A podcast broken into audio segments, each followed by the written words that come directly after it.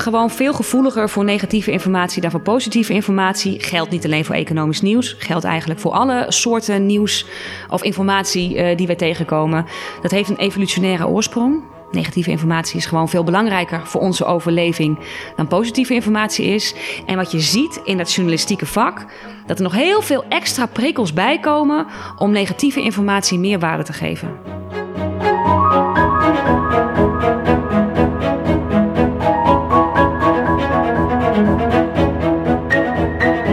Is zeker in een context van sterke concurrentie tussen verschillende media ontzettend belangrijk dat je nieuwsproduct geconsumeerd wordt door zoveel mogelijk mensen.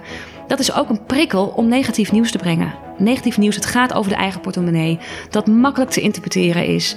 Ja, dat genereert kliks, dat genereert views en dat is vervolgens een reden, uh, een commerciële drijfveer om dat nieuws vooral te brengen.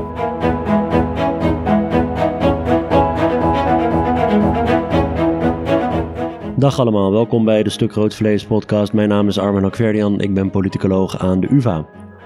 Volg ons via Twitter, het Stuk Rood Vlees. U kunt mij volgen via Hakverdian of neem een kijkje op www.stukroodvlees.nl. U kunt zich abonneren op deze podcast via allerlei podcast apps en laat dan ook meteen een rating of een review achter. Dank u wel. Dit is alweer aflevering nummer 60. Ik had nooit gedacht dat ik het zo lang zou volhouden.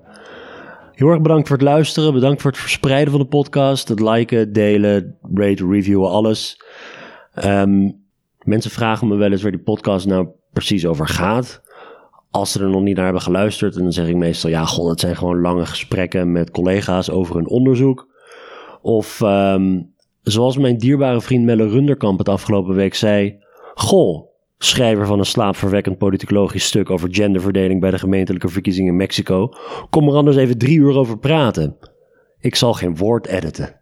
Nou Melle, zo is het precies. Nou, en mocht u houden van dit soort lange gesprekken over sociaal-wetenschappelijk onderzoek, dan heb ik vandaag ook weer een mooie aflevering voor u in petto. Mijn gast voor vandaag is Alit Damstra, postdoctoraal onderzoeker aan de Universiteit van Amsterdam bij de afdeling Communicatiewetenschap. Alit is net gepromoveerd, een paar weken geleden, op een proefschrift over economisch nieuws. Hoe het tot stand komt, wat de impact is van economisch nieuws op kiezers en publieke opinie. En ehm, daar komt ze over vertellen. De relatie tussen uh, aan de ene kant de echte economie, de berichtgeving daarover en de publieke opinie is een hele complexe driehoeksverhouding. Maar Alit heeft er op allerlei manieren naar gekeken in haar proefschrift en um, vertelt er dus over. U kunt haar volgen via Twitter, Damstra En ik zal ook op het blog linken naar wat, uh, wat studies van haar, zodat u het rustig kunt nalezen. Veel plezier met Alit Damstra.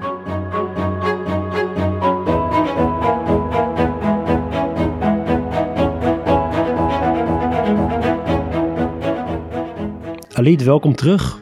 Dankjewel. Het is ongeveer een jaar geleden dat je voor het eerst op de podcast was. Ja, mijn debuut over Wilders. Sindsdien kan je niet meer over straat. Nee, het heeft mijn hele leven veranderd. Je leven is echt op zijn kop gezet. Fijn dat je weer terug... Vorige keer toen je hier zat ging het over dat onderzoek over Wilders. Maar dat was eigenlijk een soort side project. Jouw daadwerkelijke onderzoeksagenda de afgelopen vier jaar stond in het teken van je promotieonderzoek over economisch nieuws. Hoe ben je erbij gekomen om dat te gaan bestuderen? Het was een project uh, waar ik op solliciteerde, natuurlijk. En uh, wat me daarin aansprak is dat economisch nieuws zich heel goed leent voor het bestuderen van media-effecten. Juist omdat je uh, de echte wereld goed kan meten. Je hebt heel veel economische, harde economische data. Je kan economisch nieuws heel goed meten. En je hebt heel veel publieke opiniedata die al lange tijd zijn gemeten. Consumentenvertrouwen, economische verwachtingen, uh, zaken als dat. Zodat je heel goed um, over tijd de impact van nieuws in kaart kan brengen. En economisch nieuws leent zich daar heel goed voor. En daarnaast is economisch nieuws heel boeiend, omdat het over de economie gaat, wat een impact heeft op onze levens.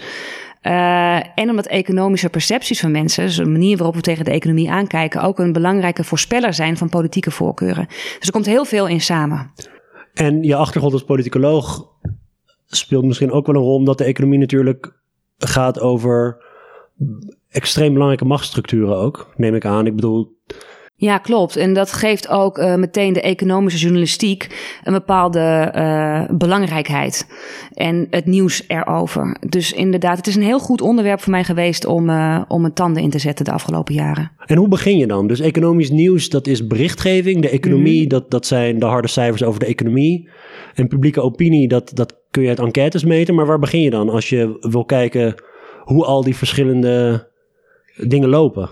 Je begint bij de interactie. Hoe hangen die zaken nou met elkaar samen? Dus wat ik gedaan heb, is voor een lange periode, 13 jaar, uh, 2002 tot en met 2015, data verzamelen.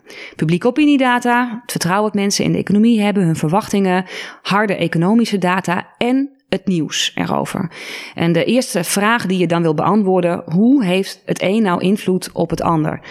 En uh, nou, het is een belangrijk hoofdstuk geworden in mijn proefschrift, waarin heel duidelijk naar voren komt dat nieuws over de economie vooral heel gevoelig is voor economische neergang. Dus gaat het slecht met de economie, dan wordt er veel meer over geschreven. En vervolgens heeft dat nieuws over die economie ook een grote impact op hoe mensen tegen de economie aankijken. En zie je ook dat daar alleen negatieve informatie uh, een impact heeft.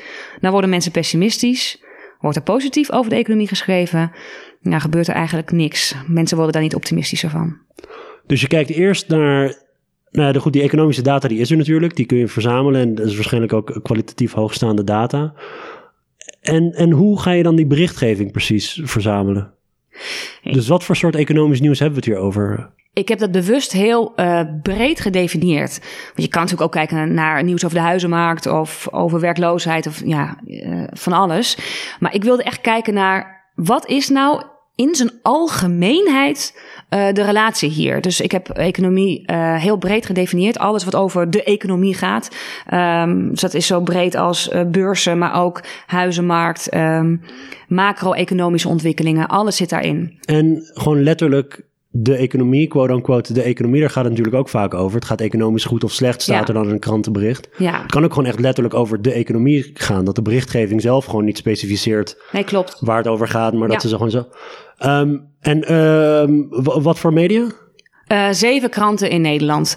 Um, dat zijn NRC, Volkskrant, Trouw, Algemeen Dagblad, Telegraaf, Metro en ook het Financiële Dagblad. En maakt dat nog uit of je kijkt naar kranten of uh, nieuws op tv of over, weet ik veel, blogs? Of... Ja, je ziet eigenlijk uh, als je onderzoek doet naar die verschillende outlets, dat er heel veel overlap is in de hoeveelheid okay. uh, berichtgeving, de hoeveelheid aandacht voor bepaalde onderwerpen, maar ook de toon. Okay. Dus je mag aannemen dat op basis van onderzoek, wat dan kranten uh, uh, bestudeert, dan mag je aannemen dat het ook geldt voor het bredere medialandschap. En zo, dus je zei ook toon. Dus, dus uh, de toon waarop de Telegraaf bijvoorbeeld economisch nieuws rapporteert en de Volkskrant of NRC is vergelijkbaar? Ja, heel erg. Oh? Ja, veel meer dan je zou denken. Er wordt vaak gedacht dat de Telegraaf veel negatiever is en zo. Of dat het veel meer over bepaalde onderwerpen gaat. Nou, in de praktijk blijkt dat erg mee te vallen. Met economisch nieuws? Ja. ja. Goed, dus dan heb je die, die bouwstenen. En jij hebt dus gevonden als je dat modelleert, dat wanneer het economisch slecht gaat, de hoeveelheid nieuws toeneemt. Ja. En wanneer het economisch goed gaat, de hoeveelheid nieuws afneemt. Dus ja. het is een soort van negatieve relatie tussen hoeveelheid ja. nieuws en, uh, en de echte economie. Ja, en die rela relatie is echt best wel sterk. Um, dus ik mag daar veilig uit concluderen dat de economie is nieuwswaardig op het moment dat het slecht gaat. Dan is het uh, all over the place. En als het goed gaat, zie je dat echt enorm afnemen. Dan wordt er gewoon nauwelijks over geschreven. Jij noemt dat een negativity bias, toch? Ja, klopt. Is dat erg dat dat gebeurt? Nou, dat hangt vanaf hoe je naar de journalistiek kijkt. In principe is het natuurlijk iets heel logisch. Er wordt over uh, zaken bericht wanneer het nieuwswaardig is. En doorgaans vindt men iets nieuwswaardig wanneer het slecht gaat. Dus het is ergens ook heel logisch. Tijdens de crisis was er veel meer economisch nieuws, omdat het gewoon uh, heel slecht ging en we grote economische problemen hadden die ieder, ieders leven raakten. Tegelijkertijd uh, wil je ook dat nieuws een afspiegeling is van de werkelijkheid waarin je met elkaar leeft. En heeft nieuws een hele belangrijke informerende functie voor burgers. En op het moment dat het structureel te negatief is, ja, dan komen daar uh, problemen van. Zeker omdat mensen ook nog eens een keer veel gevoeliger zijn voor die negatieve kant van nieuws dan voor die positieve kant. op het moment dat je heel negatief gaat berichten over de euro, bijvoorbeeld, dat is ten tijde van de crisis ook wel gebeurd, dan bestaat er een reëel risico dat die euro als gevolg van die berichtgeving daarover onderuit gaat omdat de publieke opinie zo uh, negatief beïnvloed wordt. Wat vervolgens een impact heeft op vertrouwen. Dus die negativity bias die speelt niet alleen onder journalisten, maar ook onder mensen. Dus je hebt een soort van dubbele negativity bias waardoor dit best wel hardnekkig is. Toch? Ja. Dus laten we naar de publieke opinie kijken. Hoe reageren, waarom reageren mensen dan niet op positief nieuws, maar wel op negatief nieuws? Ja, we zijn als mensen gewoon veel gevoeliger voor negatieve informatie dan voor positieve informatie. Geldt niet alleen voor economisch nieuws, geldt eigenlijk voor alle soorten nieuws of informatie uh, die wij tegenkomen.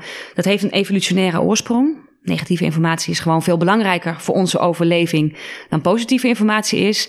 En wat je ziet in dat journalistieke vak, dat er nog heel veel extra prikkels bij komen om negatieve informatie meer waarde te geven. Ja. Weet je of er uh, misschien heb je het zelf onderzocht of misschien anderen, maar dat mensen ook eerder geneigd zijn om te klikken op verhalen als die negatief zijn? Ja, zeker. Uh, als verhalen negatief zijn en ook uh, makkelijk te interpreteren, dus een duidelijke boodschap hebben, leveren ze veel meer kliks op uh, dan genuanceerde verhalen met een bepaalde complexiteit. Hmm. Ja, dat is een groot verschil. Oké, maar Alit, dit is een toch op papier politicologische podcast. En dat samenspel tussen economie, economisch nieuws en, en publieke opinie. Waarom is dat nou precies relevant? Zijpelt dat allemaal door in, in de politiek of, of blijft het daar zeg maar, in dat economische domein hangen? Nee, het blijft natuurlijk niet alleen maar in het economische domein hangen. Het is super politicologisch. Want um, wat je ziet is dat economische informatie ook in onze hoofden en hoe wij aankijken tegen de economie een hele belangrijke voorspeller is van onze politieke voorkeuren. Of we waardering kunnen opbrengen voor beleid, bijvoorbeeld.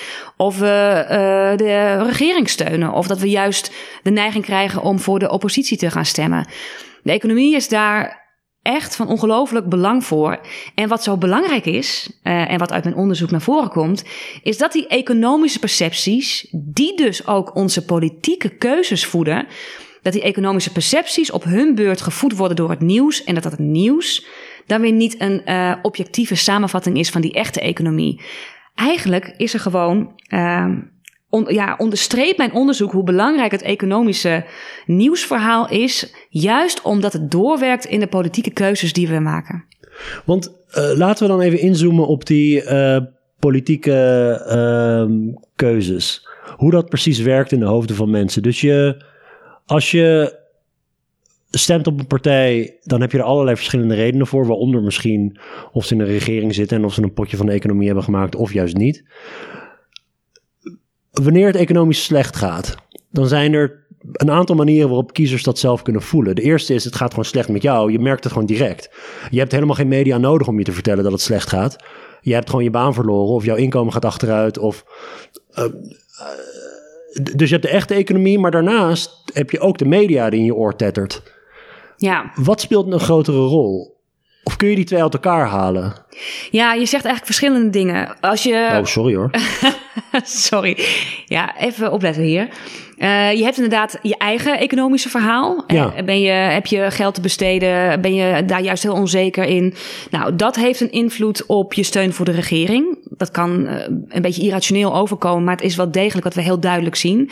Als je uh, economisch niet lekker gaat, dan heb je veel meer de neiging om tegen de regering te stemmen.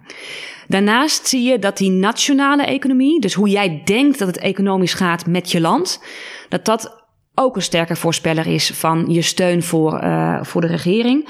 Uh, en die wordt dan weer gevoed door het nieuws wat je consumeert. Dus die hangen met oh elkaar samen. Je eigen dus... situatie haal je niet uit het nieuws. Nee, dat heb je niet nodig, want je weet op basis van je bankrekening wel uh, hoe je ervoor staat. Dus dan heb je aan de ene kant heb je of het goed gaat met jou of dat het goed gaat met het land. En op basis daarvan kun je als kiezer misschien een afweging maken, mocht de economie überhaupt een afweging voor je zijn. Dan is vervolgens ook nog een hele gecompliceerde vraag, lijkt me. Wie is er nou verantwoordelijk voor het feit dat het economisch goed of slecht gaat? Ja, en ook in die, uh, die blik op verantwoordelijkheid speelt het nieuws een rol. Ik heb gekeken uh, naar economisch nieuws waarin er verantwoordelijkheid voor de economie wordt toegekend aan de nationale regering van Nederland. Het zijn data uit 2015. Het was destijds uh, Rutte met de Partij van de Arbeid samen. En je ziet dat dat inderdaad een impact heeft op ook hoe mensen denken over verantwoordelijkheid voor de economie. Dus als in het nieuws gezegd wordt, nou, de regering heeft het, heeft het top gedaan, gaat goed met de economie, met dank aan die en die minister of dat en dat regeringsbeleid. Um, of de negatieve versie daarvan. Ja, dan zie je dat mensen dat overnemen. Althans, alleen de negatieve versie. Dus als iemand de schuld krijgt voor, voor wanbeleid, dan nemen mensen het over en dan zeggen ze: Oké, dat, dat, dat is slecht voor die, voor die minister of dat kabinet. Maar credit krijgen, dat nemen mensen niet over. Nee, dat is eigenlijk best opvallend, omdat je in die periode uh, waarin ik het nieuws bestudeerd heb, wordt feitelijk meer credit gegeven. Het gaat ook goed met de economie in 2015. Is er meer uh, positieve verantwoordelijkheid in het nieuws ten aanzien van de regering? En toch zie je dat alleen dat negatieve deel dat dat een impact heeft op, uh, op de verantwoordelijkheid die mensen vervolgens ook aan de regering toekennen. De blame attribution, dus de negatieve versie van verantwoordelijkheid. En dat dit dan weer vervolgens een impact heeft op waardering voor beleid. Dat neemt namelijk af. Dus op het moment dat mensen blootgesteld zijn aan nieuws waarin een uh, negatieve verantwoordelijkheid wordt toegekend aan de regering voor uh, de economie, dan wordt dat overgenomen door mensen en neemt hun waardering voor beleid af. Een positieve equivalent daarvan ja, dat heeft geen effect. Ja. Zie, op een gegeven moment als je cynisch zou zijn, Mhm. wat ik natuurlijk niet ben. Nee, Nee, maar stel je voor. je hebt. Je, je, je, je zou een soort van beeld kunnen schetsen dat je een soort een daadwerkelijke economie hebt die op allerlei verschillende manieren werkt, maar dat daarnaast het gevaar bestaat dat journalisten een soort parallele werkelijkheid creëren waarin alleen maar negatieve dingen uitvergroot worden. Dat mensen dat overnemen en vervolgens dus um, stemmen op basis van een incompleet beeld of een negatief beeld. En daardoor eigenlijk de verkeerde mensen wegsturen. Of ja, dus dat het hele verantwoordingsmechanisme van verkiezingen ja. eigenlijk, um, ja. eigenlijk niet goed uit de verf komt. Is het dan is het een negatief? Ja, dat is een hele negatieve lezing van uh, de bevindingen van mijn proefschrift. En natuurlijk is de sociale werkelijkheid ook veel complexer dan dat. Mensen laten zich niet alleen maar leiden door economische overwegingen als ze hun stem uitbrengen. Spelen heel veel andere dingen een rol. Um, en toch denk ik dat de effecten, uh, dat er wel degelijk een echte impact is van het economische nieuws. Uh, juist omdat je ziet dat die kracht van negatieve informatie ertoe leidt dat het heel risicovol is om voor grote beleidsveranderingen te gaan staan. Uh, omdat uh, de kosten van negatieve verantwoordelijkheid toegekend krijgen in de media, die zijn gewoon veel hoger dan de baten die je hebt van een positieve verantwoordelijkheid toegekend krijgen in de media. Nou, tel daarbij op dat het in de media vaak heel kritisch is, dat je vaak negatieve verantwoordelijkheid krijgt toegekend. Waarom zou je jezelf blootstellen voor het risico als je beleidsmaker bent en, uh, en je moet keuzes maken over uh, hypotheekrenteaftrek, om maar even een voorbeeld te noemen? Ja, dan is er dat echt een prikkel om dat incrementeel, voorzichtig, stapsgewijs aan te, uh, aan te pakken om zo min mogelijk. Uh, of juist helemaal niks, uh, helemaal, helemaal niet je nek uit te steken, natuurlijk. Ja. Nou, volgens mij zijn er ook echt tal van dossiers de afgelopen jaren uh, weinig grote maatregelen genomen. Die zijn ook wel, dat zie je echt wel politiek breed terug, dat uh, zaken vooruit worden geschoven. Zeker zaken waarop ingrijpende maatregelen nodig zijn. En vertel even wat over dat experiment dat je hebt gedaan. Ja. Want dit is een, een, een proefschrift, dat is misschien wel goed om te vertellen, dat uh, deze complexe relatie tussen economie, publieke opinie en, en nieuws vanuit allerlei verschillende soorten onderzoeken probeert te, te toetsen. Waaronder dus ook een experimentje. Ja, klopt. Want zoals jij eerder ook al zei, economie is natuurlijk heel complex. Economisch nieuws is dat ook. Het gaat over zoveel uh, verschillende onderwerpen. Het is bijna naïef om ervan uit te gaan dat je bepaalde generieke nieuwseffecten hebt. Die verschillen natuurlijk per type, uh, type nieuwsbericht wat je hebt. Dus wat ik gedaan heb is een uh, grootschalig experiment waarin ik kijk naar nieuwseffecten, dus van toon, negatief nieuws versus positief nieuws. En of dat nog verschilt afhankelijk van het onderwerp waarover het gaat. Dan kijken we naar macro-economisch nieuws, maar ook naar inflatienieuws en naar een controleconditie nieuws over een buitenlandse uh, maatschappij.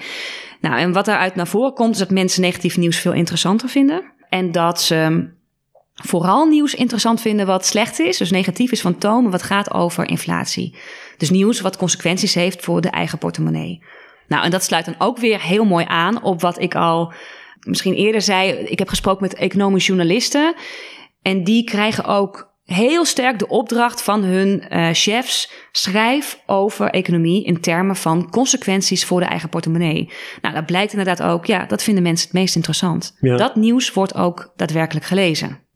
Ja, en dan, en dan toch zit er iets irrationeels in dat wanneer je dan weer kijkt naar of dat persoonlijke of juist het nationale impact heeft op stemgedrag, dat juist dat persoonlijke voor mensen weinig uitmaakt. Dat is ook iets uit die hele economic voting literatuur die ik me kan herinneren, dat het mensen kunnen wel zeggen dat het om hun portemonnee gaat en dat ze dat belangrijk vinden en vooral negatief nieuws over hun portemonnee, maar wanneer ze in het stemhokje staan en een keuze moeten maken, dan blijken uit enquêtes dat soort overwegingen veel minder een rol te spelen. Ja, je kunt het misschien wel, als je het direct aan ze vraagt, van heeft u gestemd uh, vanwege uh, uw eigen portemonnee of eigen persoonlijke, dat mensen dan zeggen ja, maar dat is natuurlijk niet hoeven te toetsen. We toetsen op welke partij heeft u gestemd en vervolgens geven een inschatting van uw persoonlijke situatie en dan blijken die twee gewoon nauwelijks samen te hangen. Dus je hebt zo'n heel, ja, je hebt, je hebt journalisten die geïnstrueerd krijgen Maak het persoonlijk. Mensen mhm. zelf vinden het heel boeiend nieuws als het persoonlijk is.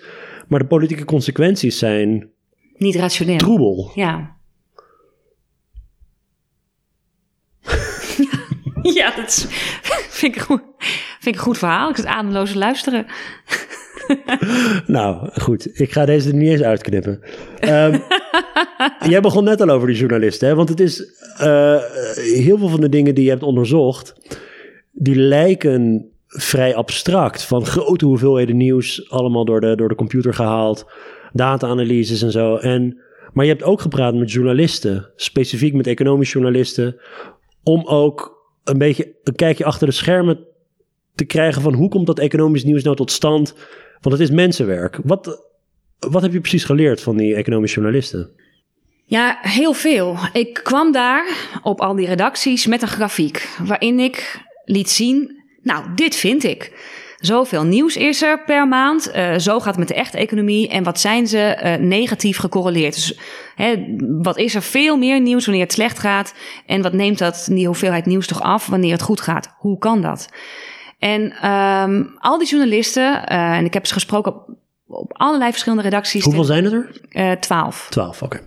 Bij televisie, kranten. Um, die herkenden dat heel erg. En en ik heb ze gevraagd van ja, wat, zijn, wat is nou de reden? Waarom is er veel meer nieuws wanneer het slecht gaat? Heeft dat te maken met het idee van watchdogs, wat wij heel vaak in de literatuur noemen. In een democratie heeft de pers de functie eh, om de macht te controleren. Daarom is het alleen maar logisch dat ze eh, negatieve dingen highlighten. Nou, daar kwam eigenlijk niet zoveel respons op. In die zin dat ze zeiden: ja, dat kan je wel zeggen. Het geldt misschien wel voor onze collega's in de politieke uh, journalistiek. Maar voor ons is dat heel ingewikkeld. Want hoe controleer je nou eigenlijk economische macht? Hmm. We hebben die informatie helemaal niet. We hebben die expertise ook helemaal niet. De economie is onwijs complex. Hoe kunnen wij nou weten wat er in de krochten van de flitshandel gebeurt? Hoe kunnen wij nou weten welke deals er worden gesloten? Dat weten we niet. Wij volgen, net als uh, jij en ik, um, volgen wij economische ontwikkelingen en we brengen verslag uit, maar we controleren niet. Dus wat zij zeggen over die uh, negativity bias, die oververtegenwoordiging van uh, negatief nieuws, dat heeft ook te maken met de dynamiek eigenlijk van negatief nieuws. Negatieve gebeurtenissen, een faillissement bijvoorbeeld, dat gaat uh, vaak plotseling en schoksgewijs. Dus je kan steeds iets nieuws daarover vertellen. Een eh, bedrijf valt om. Nou, de eh, beurzen die storten in. Mensen worden ontslagen. Uh, dat zijn steeds opnieuw korte events die gerapporteerd kunnen worden door journalisten. Gaat het goed met een bedrijf? Ja, dan gaat het vaak heel langzaam. Heel uh, gradueel groeit een bedrijf en, en, en, en, en maakt omzet. Ja, dat is iets, daar kan je één keer iets over schrijven, maar dan heb je het wel gehad. Dat ga je niet Dat past niet in die ehm, dynamiek van nieuws maken. Dus dat was een verklaring waar ik. Uh, uh, dus nieuws gaat over veranderingen en die negatieve veranderingen zijn simpelweg meer zichtbaar en daarom schrijven ze erover. Ja, klopt. Het heeft echt met de dynamiek te maken. Het is onverwachts, het is event-driven. Dat past gewoon in die dynamiek van nieuws maken. Veel meer dan dat genuanceerde, gelijkmatige, positieve verhaal. En daarnaast, en dat vond ik ook heel interessant, is de vraag naar negatief nieuws hoger. Als het slecht gaat, willen mensen veel meer informatie, willen mensen meer duiding. Uh, ook chefs uh, van nieuwsredacties uh, plaatsen een artikel over instortende beurskoersen op de voorpagina. Terwijl prima beurskoersen, ja, die staan achterin de krant. Dus je wordt door het publiek meer beloond voor negatieve informatie, maar ook binnen je eigen nieuwsorganisatie is er feitelijk meer beloning voor negatief nieuws. Dan krijg je een prominentere plaats in het nieuwsproduct. En dat waren wel dingen die mij, um, ja, die me ook wel verbaasden. En zeker omdat ik een proefschrift geschreven heb waarin het heel erg gaat over media-effecten. Als je kijkt naar hè, de impact van het nieuws op publieke opinie, vond ik het echt interessant om te horen hoe de publieke opinie ook een impact heeft op het maken van nieuws. En die impact wordt alleen maar sterker natuurlijk met uh, de digitalisering en het bijhouden van kliks en views. Het is zeker in een context van sterke concurrentie tussen verschillende media. Uh, ontzettend belangrijk dat je nieuwsproduct geconsumeerd wordt door zoveel mogelijk mensen. Dat is ook een prikkel om negatief nieuws te brengen. Negatief nieuws, het gaat over de eigen portemonnee, dat makkelijk te interpreteren is. Ja, dat genereert kliks, dat genereert views en dat is vervolgens een reden, uh, een commerciële drijfveer om dat nieuws vooral te brengen. Uh, als ik er nog aan toe mag voegen, wat ik ook echt een eye-opener vond. Een journalist die vertelde: Ja, ik werk voor deze uh, grote krant in Nederland. Um, en we hebben een vergrijzend publiek. Uh, zoals we allemaal weten, zijn mensen die de krant lezen, dat zijn doorgaans geen jongeren, die zijn wat ouder. Dat is voor ons een prikkel om veel meer te gaan schrijven over pensioenen. Juist omdat we weten dat het relevant is voor de mensen die aan onze krant verbonden zijn. En ik had, daar had ik niet die demografische component van het lezerspubliek als driver van uh, onderwerpselectie, zeg maar. Ja, dat vond ik wel echt een, uh, een eye-opener. En als je dus kijkt naar de jongeren, uh, of de nieuwsconsumptie onder jongeren, dan is dat niet direct reden tot optimisme dat zij via de meer sociale media of via blogs of via de, de websites van kranten dat is niet waar je de diepgravende onderzoeksjournalistiek over de economie meekrijgt. Dat zijn juist de kanalen waar die snellere, kortere, makkelijker te verteren stukken zijn. Ja, klopt. Want journalisten of uh, redacteuren, die maken zelf nog een soort balans, een soort afweging van, nou, we hebben een krant, die moeten we vullen. Je hebt daar de, de, de negatieve uh, pocketboekverhalen die dan relevant zijn voor veel mensen. Maar we brengen ook genuanceerde long reads. Want ja, dat hoort bij onze taak als journalistiek kijk je inderdaad naar hoe jongeren het nieuws consumeren, dat is inderdaad, zoals je zegt, vaak middels uh, platforms zoals, zoals social media, dan heb je eigenlijk nog een extra laag, zit daartussen, van dat wat gedeeld wordt door gewone nieuwsconsumenten. Welke artikelen worden gedeeld? Nee, dat zijn niet de genuanceerde, ingewikkelde... De, de, de, de gatekeeper is weg. De, die is weg. De, of die wordt niet de gatekeeper, misschien de curator van het nieuws. Ja, nou zo zou je het kunnen noemen. En die, wordt eigenlijk, die functie wordt eigenlijk overgenomen door ja, gewone burgers. Ja, en dan zie je dat dan... Um, dat de uh, nieuwsartikelen die uh, de, het grootste bereik krijgen, ja, dat zijn juist die artikelen die vaak negatief zijn en simpel ik wil nog even terug naar dat, naar dat verhaal wat je net vertelde over die, die uh, journalist die tegen je had gezegd dat het ondoenlijk is om als enkele journalist of misschien als een handjevol journalisten om al die machten in de economie uh, om die goed te controleren. En ook om daar, want er is ook geen, je hebt ook, als je politiek verslaggever bent, dan zijn er ook allerlei documenten die vanwege de de aard misschien openbaar zijn. Ik bedoel, via de WOP krijg je tegenwoordig ook heel veel gelakte dingen. Maar heel veel van die financiële instellingen en economische instellingen zijn natuurlijk. Ja, die, die staan onder geen enkele verplichting om informatie met je te delen. Um, en daardoor raakt die hele verantwoording van economische macht veel troebeler dan, dan politieke macht. Je hebt ook geen verkiezingen en zo. Uh, het is bijna ondoenlijk om de, de grote economische actoren die zo ontzettend veel impact hebben op, op dagelijks leven van mensen. Om die op de een of andere manier transparant te volgen. Laat staan om ze nog eens een keer tot de verantwoording te roepen. Ja, klopt. En dat maakt het ook ontzettend moeilijk voor economische journalisten. Want ze willen wel, maar de prijs van informatie is echt een andere dan wanneer je kijkt naar politieke journalistiek. Kom maar eens aan die informatie, die is nauwelijks toegankelijk. Komt nog bij dat je mega veel expertise nodig hebt om al die structuren te doorgronden. Nou, die expertise is ook heel vaak uh, niet aanwezig. Um, dus die taak van journalisten is echt heel erg ingewikkeld. Het is ook echt oneerlijk, um, zou ik willen stellen, om zeggen, nou, die journalisten doen het allemaal niet goed en dat nieuws is zo negatief en dat moet allemaal anders. Ga het maar eens doen. Het is echt heel ingewikkeld. Dus je hebt aan de kant van het publiek heb je een vraag naar easy to digest uh, nieuws met een negatieve toon, met een nadruk op personal finance, uh, et cetera.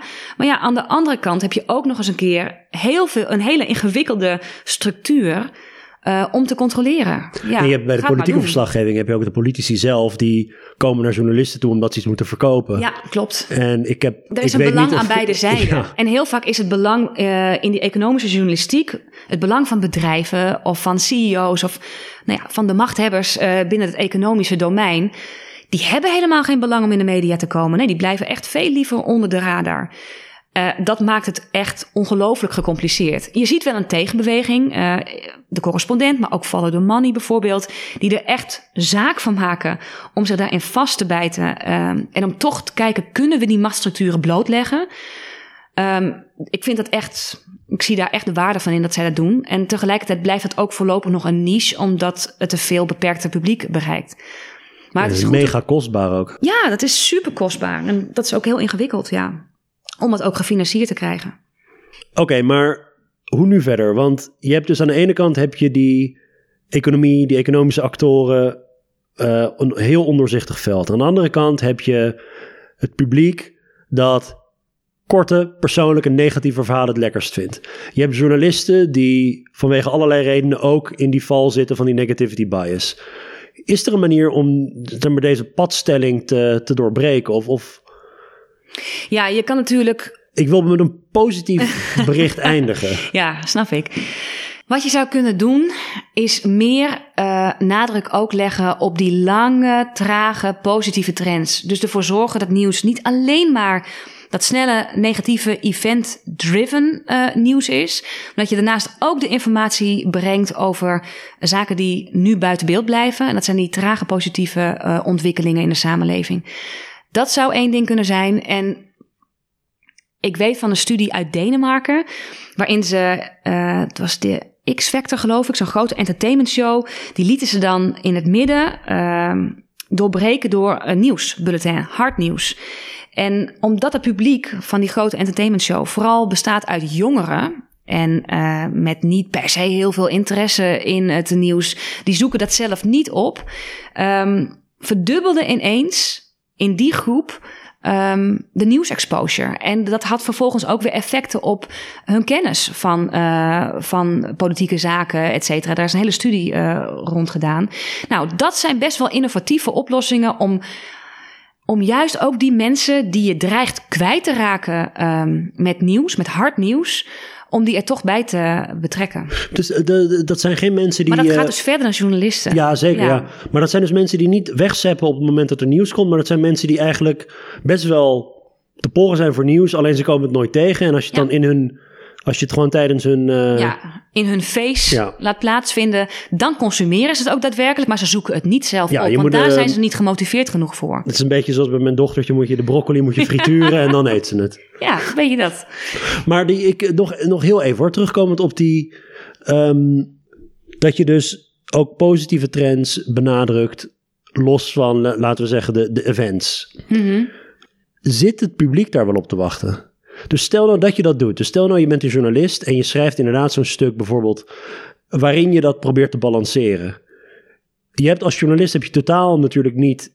Um, je, je, hebt, je, je, hebt geen invloed op wat nou blijft hangen bij mensen. Mm -hmm. Het kan best zo zijn dat wanneer je dat doet, dat dan dat positieve totaal niet blijft kleven bij mensen. Precies ja. vanwege de psychologische uh, ja. mechanismes die je eerder noemde. Ja, ja, ja. Is het, een beetje vechten tegen de bierkaai. Als mensen dat negatieve zo lekker vinden. Ja, ik snap het. Nou, ik denk juist daarom zou je het moeten doen. Hmm. Kijk, mijn proefschrift laat heel duidelijk zien dat negatieve nieuws, hè, dat doet zijn werk.